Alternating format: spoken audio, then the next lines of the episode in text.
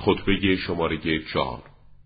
خطبه است از آن حضرت سلام الله علیه و آن از فصیح ترین سخنان امیر المؤمنین علی علیه السلام است. در آن مردم را موعظه نموده از گمراهی به هدایت میکشاند. گفته شده این خطبه را پس از کشته شدن تنه و زبیر فرمود. شما ای مردم به وسیله ما دودمان محمد صلی الله علیه و آله و سلم از تاریکی های جهل و فساد رها شده راه هدایت را در پیش گرفتید و گام بر فراز اطلاع نهادید.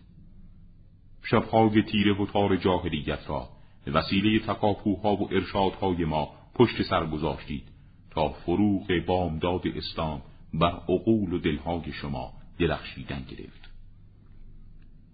ناشنوا باد گوشی که نصایح رسا و سازنده را در نیابد کسی که فریاد بلند گوشش را کوبیده و کرساخته چگونه صدای ضعیف تأثیر خواهد پذیرفت پیوسته با خدایش با دلی که از لرزش و هیجان محبت الهی و احساس عظمت خداوندی جدا نمی شود. هموار انتظار بروز نتایج خیانتگری شما را می کشیدم و آثار فریب خوردگی شما را با فراستم دریافته بودم. پرده دین مرا از دیدگان شما پوشیده.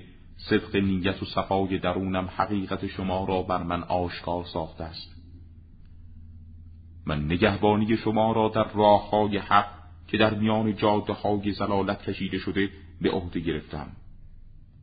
شما در این جاده های گمراهی به یکدیگر می رسید و رهبری ندارید.